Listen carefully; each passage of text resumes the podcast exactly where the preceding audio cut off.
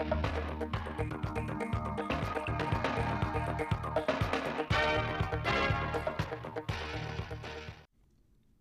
kính chào quý vị và các bạn. Mời quý vị và các bạn nghe chương trình thời sự phát thanh trực tiếp 17 giờ, thứ ba ngày 22 tháng 3 năm 2022 của Đài Phát thanh và Truyền hình Thanh Hóa. Những nội dung chính trong chương trình: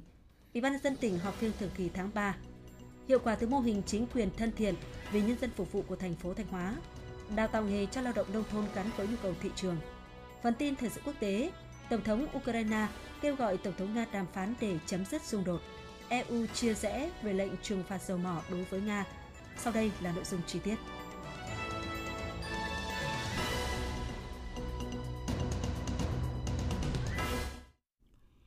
Thưa quý vị và các bạn, ngày 22 tháng 3, dưới sự chủ trì của đồng chí Đỗ Minh Tuấn, Phó Bí thư tỉnh ủy, Chủ tịch Ủy ban dân tỉnh,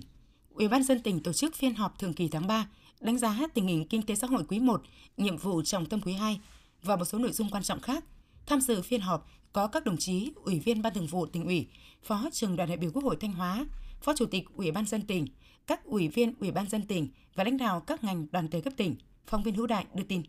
Kế hoạch phát triển kinh tế xã hội năm 2022 của tỉnh được thực hiện trong bối cảnh dịch bệnh COVID-19 tiếp tục diễn biến phức tạp khó lường, giá nhiên liệu, lương thực và các mặt hàng giao dịch tăng cao khiến đà phục hồi kinh tế chậm lại. Trong bối cảnh trên, với sự lãnh đạo chỉ đạo quyết liệt kịp thời hiệu quả của tỉnh ủy, Hội đồng nhân dân, Ủy ban dân tỉnh, sự vào cuộc tích cực của các cấp các ngành, sự nỗ lực cố gắng của cộng đồng doanh nghiệp và các tầng lớp nhân dân trong tỉnh, tình hình kinh tế xã hội quý 1 của tỉnh vẫn giữ được ổn định, một số lĩnh vực tiếp tục phát triển và khởi sắc. Nổi bật là đã tập trung lãnh đạo chỉ đạo thực hiện tốt mục tiêu kép vừa phòng chống dịch, vừa phát triển kinh tế, tổ chức cho nhân dân đón Tết Nguyên đán nhâm dần 2022 trong không khí vui tươi, lành mạnh, an toàn, tiết kiệm, nghĩa tình và trọn vẹn. Lĩnh vực kinh tế tiếp tục có bước phát triển, nhiều chỉ số tăng so với cùng kỳ như sản lượng thịt hơi xuất chuồng tăng 7,4%, chỉ số sản xuất công nghiệp tăng 15,69%, có 21 trên 26 sản phẩm công nghiệp tăng so với cùng kỳ. Tổng mức bán lẻ và doanh thu dịch vụ tăng 11,9%, thu ngân sách nhà nước quý 1 ước đạt 11.761 tỷ đồng, bằng 41,8% dự toán và tăng 55% so với cùng kỳ. Giá trị xuất khẩu hàng hóa tăng 14,9%, doanh thu vận tải tăng 14,1%, thành lập mới doanh nghiệp tăng 35,5%. Nhiều dự án lớn được khởi công hoặc hoàn thành đưa vào hoạt động, chất lượng các hoạt động văn hóa xã hội tiếp tục được nâng lên, các chính sách an sinh xã hội và cho người lao động bị ảnh hưởng bởi dịch COVID-19 thực hiện đầy đủ kịp thời đúng đối tượng. An ninh chính trị, trật tự an toàn xã hội được giữ vững, tạo điều kiện thuận lợi cho phát triển kinh tế xã hội của tỉnh. Tai nạn giao thông giảm cả 3 tiêu chí so với cùng kỳ. Các đại biểu đã thảo luận phân tích một số khó khăn hạn chế trong phát triển kinh tế xã hội như số ca COVID-19 trên địa bàn tỉnh tăng nhanh và duy trì ở mức cao, giá vật tư nông nghiệp, giá xăng dầu tăng cao ảnh hưởng đến hoạt động sản xuất, sản lượng một số sản phẩm nhà máy lọc hóa dầu Nghi Sơn đạt thấp so với cùng kỳ, tiến độ thực hiện một số dự án công nghiệp quy mô lớn, tiến độ lập và trình duyệt một số quy hoạch còn chậm, công tác xúc tiến đầu tư chưa tạo được ấn tượng và thuyết phục nhà đầu tư đi đến quyết định đầu tư vào Thanh Hóa. Chủ tịch Ủy ban dân tỉnh Đỗ Minh Tuấn nhấn mạnh, tình hình kinh tế xã hội của tỉnh trong quý 1 có nhiều thời cơ thuận lợi nhưng cũng nhiều khó khăn thách thức. Song với sự đoàn kết, đồng thuận cao và quyết tâm lớn của cả hệ thống chính trị, người dân và cộng đồng doanh nghiệp, nên kết quả phát triển kinh tế xã hội cơ bản được toàn diện trên các lĩnh vực, nhiều chỉ tiêu đạt cao so với cùng kỳ và kế hoạch. Tuy nhiên, Chủ tịch Ủy ban dân tỉnh cũng yêu cầu các sở ngành, các địa phương cần thẳng thắn nhìn nhận những tồn tại hạn chế, nhất là những tồn tại hạn chế có nguyên nhân chủ quan để có biện pháp xử lý khắc phục. Về nhiệm vụ trọng tâm trong quý 2 năm 2022, Chủ tịch Ủy ban dân tỉnh Đỗ Minh Tuấn nhấn mạnh, quý 2 là quý quyết định đến việc thực hiện các mục tiêu phát triển kinh tế xã hội 6 tháng đầu năm, tạo đà cho tăng trưởng 6 tháng cuối năm và cả năm 2022. Do vậy, từng cấp từng ngành, từng địa phương đơn vị phải nỗ lực quyết tâm cao hơn nữa để vượt qua khó khăn thách thức, thúc đẩy kinh tế xã hội phát triển, cơ bản thống nhất với nhiệm vụ trọng tâm của các cấp các ngành các địa phương trong quý 2 năm 2022. Đồng thời, Chủ tịch Ủy ban dân tỉnh lưu ý phải chủ động xây dựng chương trình phòng chống dịch COVID-19 cụ thể và dài hơi hơn, khẩn trương tham mưu cho các bộ ngành trình chính phủ sớm ban hành hướng dẫn thực hiện các cơ chế chính sách đặc thù theo nghị quyết 37/2021 của Quốc hội, tiếp tục thực hiện đồng bộ quyết liệt hiệu quả các giải pháp thúc đẩy nhanh tiến độ giải ngân vốn đầu tư công, giải phóng mặt bằng, thực hiện các dự án đầu tư, sát sao khẩn trương hơn nữa trong việc lập, thẩm định, trình quy hoạch đô thị tỉnh Thanh Hóa và quy hoạch tỉnh Thanh Hóa trong quý 3 năm 2022 phải hoàn thành hai quy hoạch này.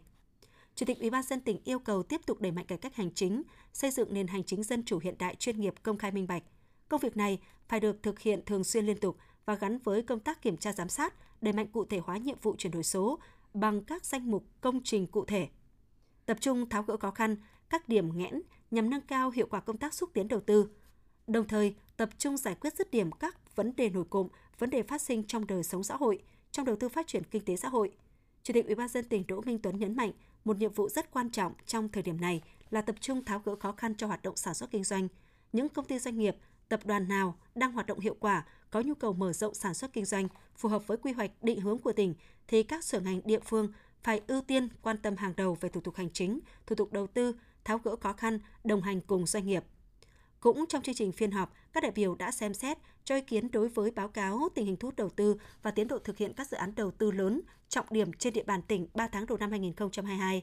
Báo cáo tình hình thực hiện cải cách hành chính quý 1, nhiệm vụ trọng tâm quý 2 năm 2022, báo cáo tình hình thực hiện công tác phòng chống tham nhũng quý 1, kế hoạch thực hiện quý 2 năm 2022 và báo cáo tình hình thực hiện quy hoạch phát triển hệ thống giao thông, nhiệm vụ phát triển hệ thống giao thông trên địa bàn tỉnh đến năm 2025, định hướng đến năm 2030, tầm nhìn đến năm 2045.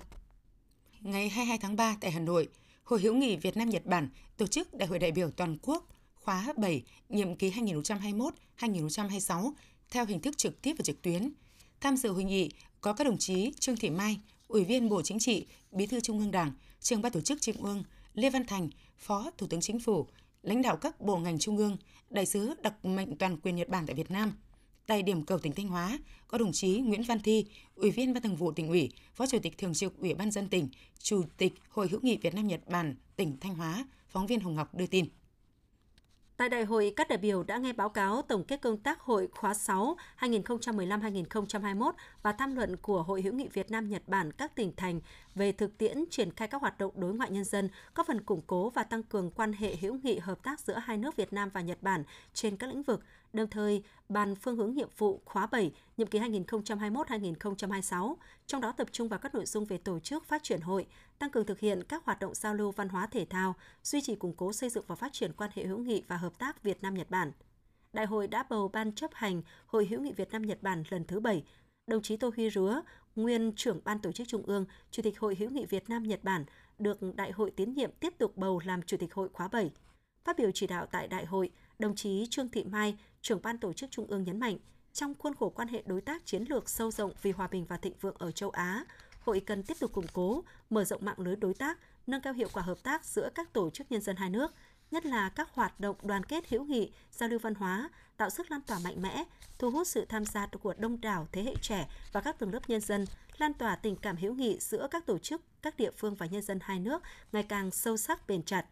Ngay sau hội nghị trực tuyến, đồng chí Nguyễn Văn Thi, Phó Chủ tịch Thường trực Ủy ban dân tỉnh, Chủ tịch Hội hữu nghị Việt Nam Nhật Bản tỉnh Thanh Hóa đã chỉ đạo các sở ngành có liên quan phối hợp chuẩn bị các tài liệu hồ sơ, thủ tục pháp lý để tổ chức đại hội Hội hữu nghị Việt Nam Nhật Bản tỉnh Thanh Hóa trong quý 2 năm 2022 lựa chọn các đơn vị thành viên có liên quan đến công tác sản xuất, kinh doanh, hợp tác đầu tư, học tập của tỉnh Thanh Hóa tại Nhật Bản tham gia đại hội sắp tới. Đồng chí nhấn mạnh, việc tổ chức đại hội của tỉnh lần này sẽ giúp Hội hữu nghị Việt Nam Nhật Bản tỉnh Thanh Hóa kiện toàn lại tổ chức, nâng cao hiệu quả hoạt động, góp phần vào việc tăng cường mối quan hệ hữu nghị đoàn kết hợp tác toàn diện giữa Việt Nam Nhật Bản nói chung, Thanh Hóa, Nhật Bản nói riêng. Ngày 22 tháng 3, các chi nhánh ngân hàng nông nghiệp phát triển nông thôn trên địa bàn tỉnh Thanh Hóa phối hợp với Hội nông dân tỉnh, Hội Liên hiệp Phụ nữ tỉnh đã tổ chức hội nghị tổng kết thực hiện thỏa thuận liên ngành số 0102 về triển khai nguồn vốn tín dụng phục vụ phát triển nông nghiệp và nông thôn trên địa bàn tỉnh Thanh Hóa năm 2021, triển khai nhiệm vụ năm 2022. Dự hội nghị có đồng chí Phạm Thị Thanh Thủy, Ủy viên Ban Thường vụ, Trưởng Ban dân vận tỉnh ủy, Chủ tịch Ủy ban Mặt trận Tổ quốc tỉnh, phóng viên Thanh Thảo đưa tin. Đến hết năm 2021, tổng dư nợ cho vay theo thỏa thuận liên ngành 0102 trên địa bàn tỉnh Thanh Hóa đạt 14.378 tỷ đồng, tăng 10% so với đầu năm. Hội viên tham gia vay vốn Agribank qua tổ theo thỏa thuận liên ngành 0102 được bình xét vay vốn tại tổ, giải ngân thu nợ tại điểm giao dịch xã đã góp phần tiết kiệm thời gian đi lại, tiếp cận nguồn vốn vay thuận tiện hơn. Bên cạnh đó, các đơn vị còn phối hợp tổ chức nhiều lớp tập huấn nghiệp vụ quản lý vay vốn, hướng dẫn chuyển giao khoa học kỹ thuật, đào tạo nghề, giúp các hội viên nông dân phụ nữ sử dụng hiệu quả nguồn vốn vay, đầu tư phát triển kinh tế, góp phần nâng cao đời sống nhân dân. Năm 2022, các chi nhánh Agribank trên địa bàn tỉnh Thanh Hóa sẽ tiếp tục phối hợp với Hội Nông dân, Hội Liên hiệp Phụ nữ tỉnh đẩy mạnh thực hiện thỏa thuận liên ngành 0102, phấn đấu dư nợ cho vay thông qua tổ vay vốn tăng trưởng bình quân từ 8% trở lên.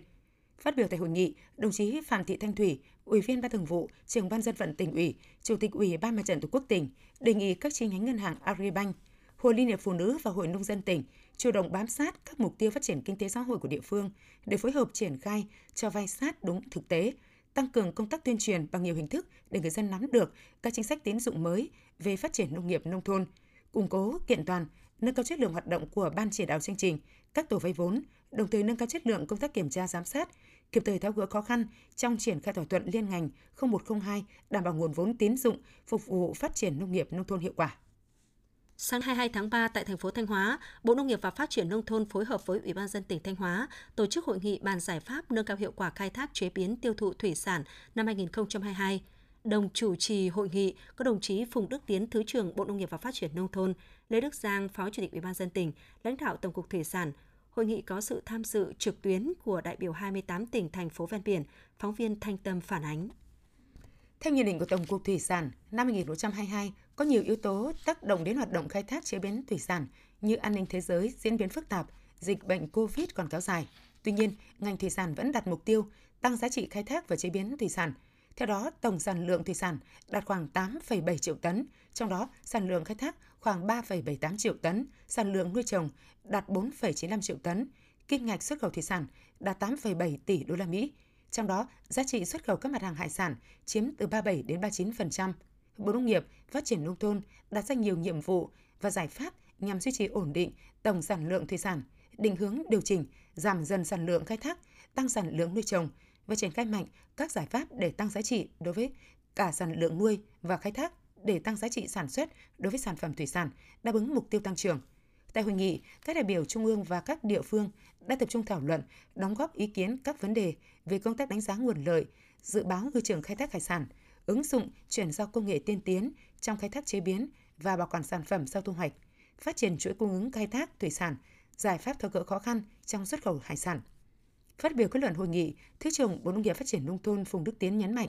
để đảm bảo các mục tiêu đề ra, các đơn vị có liên quan của Bộ cùng các địa phương ven biển cần triển khai thực hiện luật thủy sản năm 2017 và các văn bản hướng dẫn luật, các khuyến nghị của Ủy ban châu Âu, tập trung tháo gỡ thẻ vàng IUU, điều tra nguồn lợi, dự báo ngư trường khai thác, quản lý tàu cá, hoạt động khai thác thủy sản trên biển và cơ sở hạ tầng, dịch vụ hậu cần nghề cá.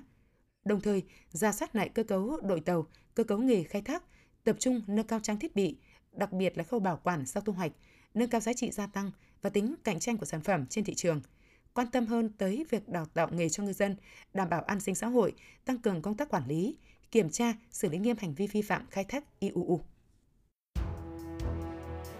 Quý vị và các bạn đang theo dõi chương trình thời sự phát thanh của Đài Phát thanh và Truyền hình Thanh Hóa. Chương trình được phát trên sóng FM tần số 92,3 MHz. Tiếp theo sẽ là những thông tin đáng chú ý. Thưa quý vị và các bạn, tháng 8 năm 2021, Ban dân vận thành phố Thanh Hóa triển khai thí điểm mô hình chính quyền thân thiện vì nhân dân phục vụ ở 3 trên 34 xã phường. Đây được coi là một trong những biện pháp nhằm đổi mới mạnh mẽ lề lối làm việc của chính quyền cơ sở, hướng đến sự hài lòng của người dân, phản ánh của phóng viên Trần Hà. Trong năm 2021, Ủy ban dân phường Đông Hải, thành phố Thanh Hóa đã tổ chức 8 cuộc đối thoại với nhân dân về những băn khoăn vướng mắc trong thực hiện các dự án hạ tầng giao thông, quy hoạch đất ở, duy trì tiếp công dân mỗi tháng một lần.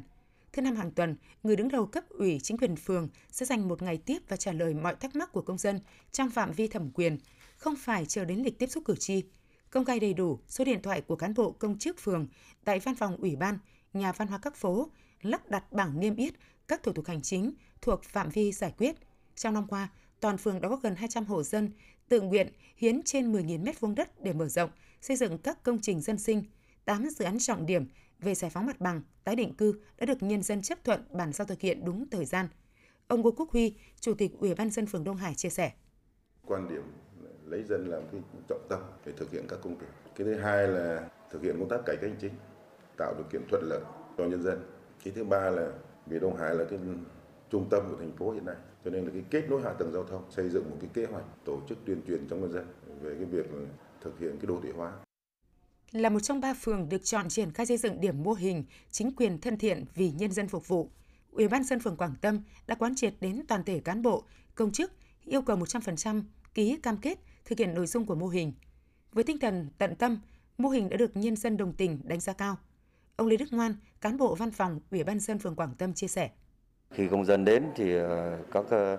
thành viên trong tổ mẫu cửa sẽ tiếp đón và giới thiệu thực hiện các nhiệm vụ khi công dân ờ, cần hỏi những thông tin gì tiếp cận và biết thì hướng dẫn cho công dân cụ thể tránh tình trạng công dân đi nhiều lần đa số công dân đến đây thì hài lòng hồ sơ tiếp nhận thực hiện nhanh trả đúng và không để công dân phải chờ đợi lâu Năm 2021, trên địa bàn phường Quảng Tâm có 4 dự án đang triển khai bao gồm mặt bằng dân cư Quang Trung, mặt bằng dân cư Thanh Kiên, mặt bằng dân cư Phúc Cường, đường nối từ đại lộ Nam Sông Mã đi phường Quảng Cát với trên 700 hộ dân bị thu hồi đất nông nghiệp. Ngay sau khi có chủ trương của thành phố Thanh Hóa, Ủy ban dân phường đã đưa các thành viên ban điều hành mô hình điểm, chính quyền cơ sở dân vận khéo vào cuộc tổ chức các hội nghị khu phố, thông tin về dự án và công khai minh bạch những quy định thủ tục về bồi thường giải phóng mặt bằng để người dân nắm được tầm quan trọng, ý nghĩa, mục đích của các dự án đối với sự phát triển kinh tế xã hội ở địa phương. Với tinh thần kiên nhẫn, cầu thị, trực tiếp gặp gỡ, đối thoại với các hộ dân, mọi thắc mắc kiến nghị của các hộ dân đã được giải quyết thỏa đáng. Anh chị ở bên công chức là rất là nhiệt tình à, giúp đỡ, hướng dẫn cho công dân à, tất cả các cái thủ tục hành chính nên là chúng tôi đến đây là rất là hài lòng. Ủy ban nhân dân giải quyết các cái vấn đề thì là rất niềm nở. Giải thích chú đáo thứ hai nữa là biết được những cái chỗ nào thì sẽ giải thích cụ thể cho nhân dân. Còn những cái vấn đề gì chưa thể giải quyết được thì sẽ tiếp thu rồi có một cái thời gian để trả lời nhân dân. Cho nên nhân dân cũng rất vui vẻ tin tưởng đối với cán bộ. Ông Lưu Doãn Ơn, Chủ tịch Ủy ban dân phường Quảng Tâm cho biết, để nổi bật trong quá trình thực hiện mô hình chính quyền thân thiện là việc thực hiện tốt các quy định về văn minh, văn hóa công sở, trang phục làm việc – nâng cao tinh thần, thái độ làm việc của cán bộ công chức gần gũi nhẹ nhàng, lịch sự khi giao tiếp với nhân dân. 100% hồ sơ thủ tục hành chính tiếp nhận đã được giải quyết đúng hạn, trong đó giải quyết hồ sơ mức độ 3, mức độ 4 hoàn thành 100%. Được cái là nhân dân đồng tình thống nhất rất cao, ủng hộ dự án, ủng hộ cái tốc độ đô thị hóa trên địa bàn và đến thời điểm hiện nay thì tất cả các cái hộ mà nằm trong vùng ảnh hưởng dự án thì cơ bản là chấp hành trong năm 2022, bám sát các kế hoạch của Ban dân vận tỉnh ủy, Ban dân vận thành ủy thành phố Thanh Hóa tiếp tục ban hành nghị quyết chuyên đề về lãnh đạo thực hiện mô hình chính quyền cơ sở dân vận khéo gắn với thực hiện cuộc vận động người dân thành phố Thanh Hóa nói lời hay, làm việc tốt, hành động thân thiện, tiếp tục nhân rộng mô hình ở 34 xã, phường. Chỉ còn vài ngày nữa, tại quần thể du lịch nghỉ dưỡng sinh thái FLC Sầm Sơn sẽ diễn ra lễ kỷ niệm 30 năm thiết lập quan hệ ngoại giao Việt Nam Hàn Quốc – Đến thời điểm hiện nay, các tuyến đường chính dẫn đến nơi diễn ra lễ kỷ niệm hơn 2.000 băng rôn Hồng Kỳ, Quốc Kỳ đang được Trung tâm Văn hóa Thông tin Thể thao và Du lịch thành phố Sầm Sơn gấp rút hoàn thiện. Theo kế hoạch, lễ kỷ niệm 30 năm thiết lập quan hệ ngoại giao Việt Nam Hàn Quốc sẽ được diễn ra từ ngày 24 tháng 3 đến ngày 26 tháng 3 năm 2022 tại khách sạn FLC Sầm Sơn Gold and Resort, thành phố Sầm Sơn. Dự kiến sẽ có khoảng 650 người tham dự. Mục tiêu của hoạt động nhằm tăng cường mối quan hệ hợp tác hữu nghị giữa hai nước Việt Nam Hàn Quốc nói chung và giữa tỉnh Thanh Hóa với các đối tác Hàn Quốc nói riêng. Trong khuôn khổ sự kiện này, tỉnh Thanh Hóa cũng sẽ tổ chức các hoạt động cụ thể như hội nghị gặp gỡ Thanh Hóa Hàn Quốc với chủ đề hội tụ nguồn lực đẩy nhanh phục hồi và phát triển bền vững. Hội nghị gặp gỡ Hàn Quốc năm 2022 khai trương các gian hàng trưng bày sản phẩm thế mạnh các tỉnh, thành phố và các tổ chức doanh nghiệp Hàn Quốc tham dự hội nghị, gặp gỡ kết nối giữa đoàn công tác đại sứ quán, cơ quan tổ chức, doanh nghiệp Hàn Quốc và các tỉnh, thành phố tham dự hội nghị, giao lưu gôn, tham quan khu kinh tế Nghi Sơn và các khu công nghiệp. Bà Nguyễn Thị Nga, Giám đốc Trung tâm Văn hóa Thông tin Thể thao và Du lịch thành phố Sầm Sơn cho biết, với chức năng nhiệm vụ được giao, đến nay đơn vị đang gấp rút hoàn thiện việc treo băng rôn Hồng Kỳ, Quốc Kỳ tại các tuyến đường chính dẫn đến quần thể du lịch nghỉ dưỡng sinh thái FLC Sầm Sơn. Chúng tôi hy vọng việc chuẩn bị tốt các điều kiện sẽ góp phần vào thành công chung của lễ kỷ niệm 30 năm thiết lập quan hệ hợp tác hữu nghị giữa hai nước Việt Nam Hàn Quốc.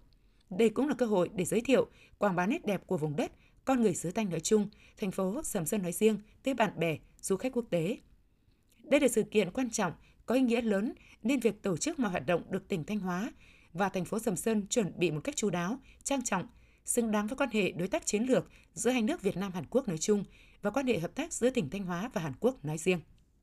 Thưa quý vị và các bạn, những năm gần đây, tỉnh Thanh Hóa đã định hướng cho các địa phương cơ sở giáo dục nghề nghiệp tăng cường đào tạo nghề theo nhu cầu của thị trường và thực tế sản xuất, từ đó giúp giải quyết việc làm sau đào tạo cho lao động nông thôn, góp phần chuyển dịch cơ cấu kinh tế và hoàn thành các tiêu chí nông thôn mới, phóng viên Hương Hạnh phản ánh.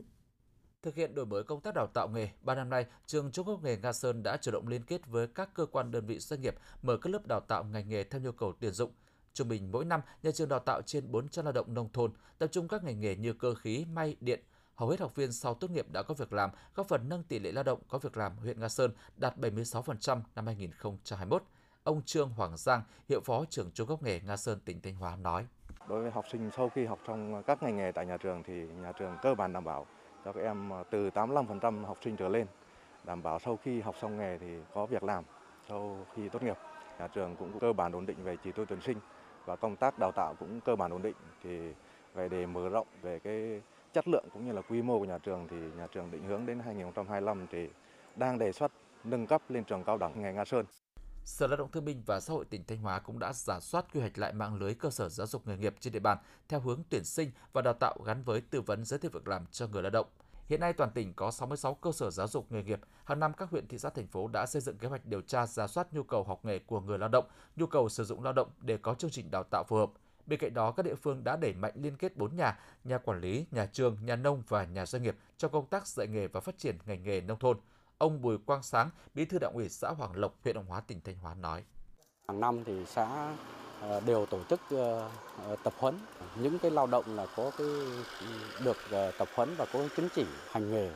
Thì một cái địa bàn mà gọi là cửa ngõ về giao lưu kinh tế văn hóa trong vùng Đông Nam của huyện Hàng Hóa. Cho nên là cái lợi thế về cái mặt bằng dân cư, đặc biệt là cái phát triển về hạ tầng giao thông thì đã kéo được một số các cái ngành nghề du nhập nghề về địa phương. Ờ, người lao động có tay nghề chiếm khoảng 74-75%. Ông Mai Nhữ Đồng, Phó Chủ tịch Ban dân huyện Nga Sơn cho biết. Với năm 2022 thì huyện cũng đã đưa vào uh, phương hướng nhiệm vụ của năm là sẽ đào tạo ít nhất là 3.000 lao động. Và hiện nay thì cũng tiếp tục phát huy cái vai trò của của trường nghề rồi các cái làng nghề cũng như là các cái doanh nghiệp để mà tiếp tục quan tâm đầu tư cơ sở vật chất cũng như là chỉ đạo để mà đào tạo nghề cho người lao động. Việc đào tạo nghề gắn với nhu cầu xã hội đã giúp nhiều lao động nông thôn trên địa bàn tỉnh có việc làm ổn định. Chỉ tính riêng cho năm 2021, tỉnh Thanh Hóa đào tạo được 84.300 lao động, trong đó gần 70.000 lao động có việc làm, nâng tỷ lệ lao động qua đào tạo toàn tỉnh lên 71%. Ngày 22 tháng 3, Viện Kiểm sát Nhân dân tỉnh Thanh Hóa phối hợp với Trường Chính trị tỉnh đã tổ chức hội thi ứng dụng công nghệ thông tin trong hoạt động công tác kiểm sát năm 2022. Tham gia hội thi có 65 thí sinh là kiểm sát viên, công chức người lao động thuộc Viện Kiểm sát Nhân dân tỉnh. Mỗi thí sinh tham dự hội thi thực hành trên máy vi tính trong thời gian 60 phút về kiến thức và kỹ năng sử dụng Microsoft Word, Excel, PowerPoint trong hoạt động công tác kiểm soát – Hội thi là dịp để các kiểm sát viên, công chức, người lao động thể hiện trí tuệ, khẳng định trình độ và năng lực của bản thân, qua đó đẩy mạnh phong trào học tập và rèn luyện kỹ năng ứng dụng công nghệ thông tin nhằm phục vụ công tác, đổi mới hình thức, phương pháp làm việc, góp phần ứng dụng có hiệu quả công nghệ thông tin trong hoạt động lãnh đạo chỉ đạo điều hành, nâng cao bộ chỉ số ứng dụng công nghệ thông tin trong ngành kiểm sát Thanh Hóa.